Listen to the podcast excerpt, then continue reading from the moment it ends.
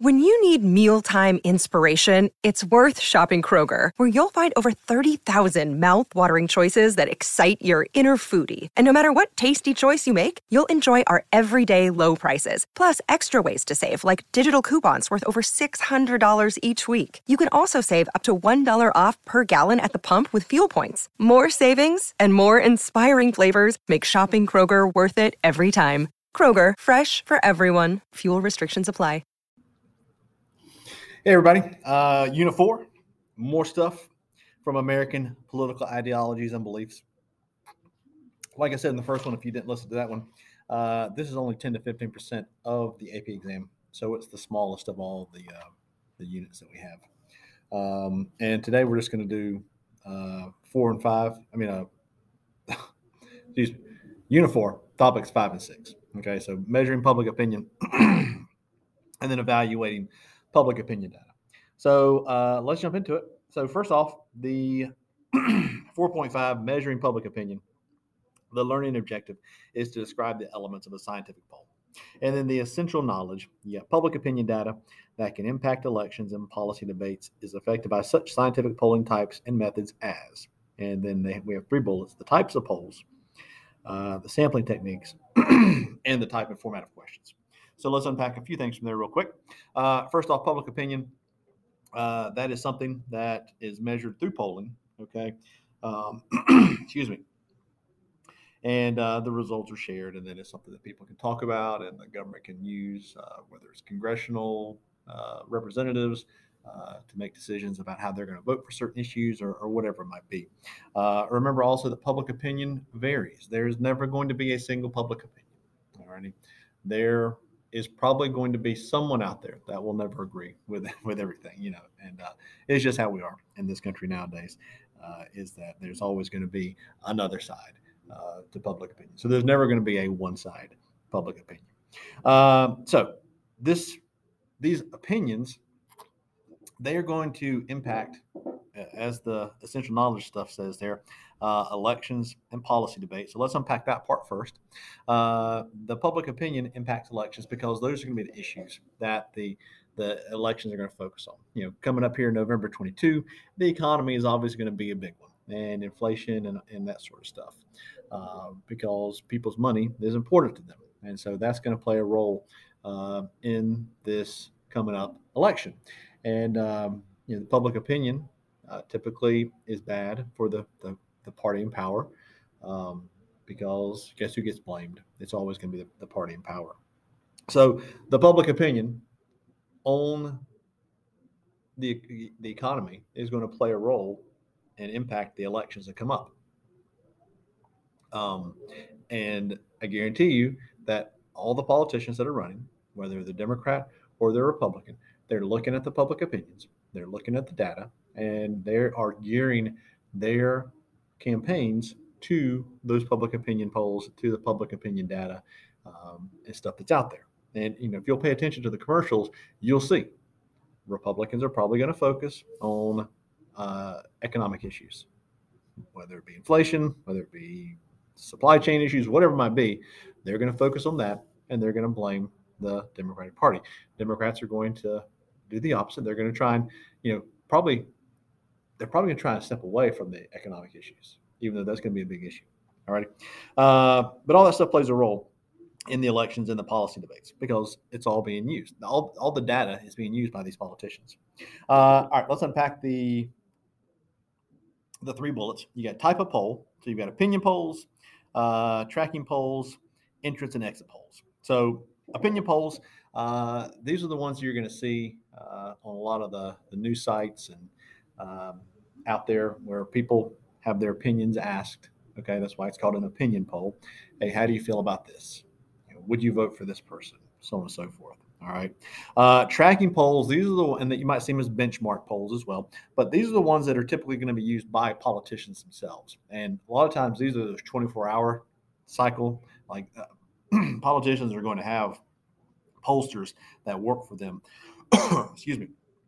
And that's their job is to run polls 24 hours a day. Um, I should say 24 hours a day, but 24 hours in advance. So they know the talking points. So these are especially appointed on important during the campaign season because You know, this is going to give politicians their talking points, especially like for a Senate election.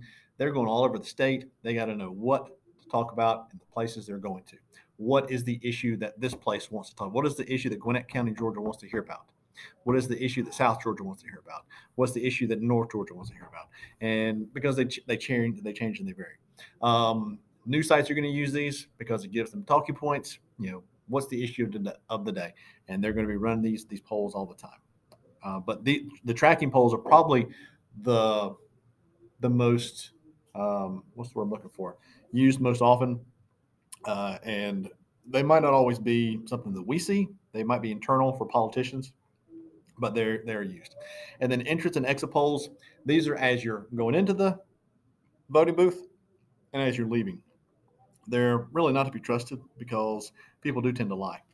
Uh, sampling techniques, identification of respondents, mass survey or focus group, sampling error. So all that stuff. Remember, be careful of polls, okay?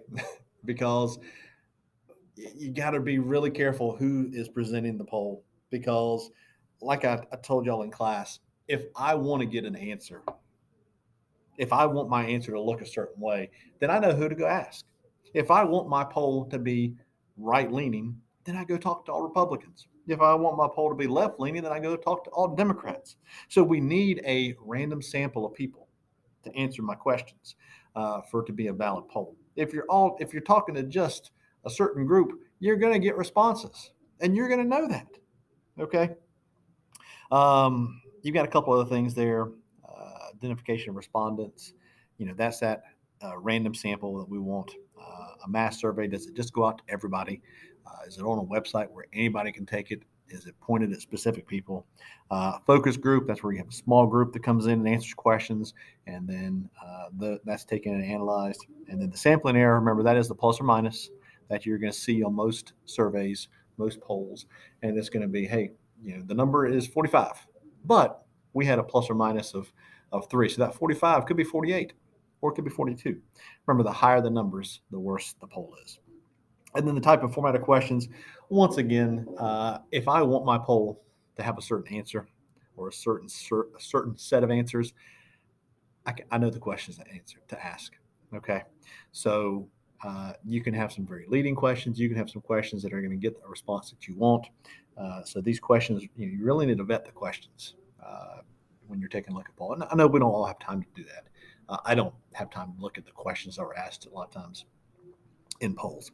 But if you're questioning the poll, you're like, hmm, I, you know, then then check into it. Um, if you're going to if you're going to you know, live and die by that poll data, then you really need to take a look at the the questions and all that kind of stuff. All right, 4.6, evaluating public opinion data. The learning objective is explain the quality and credibility of claims based on public opinion data. And then the essential knowledge says uh, the relationship between scientific polling and elections and policy debates is affected by.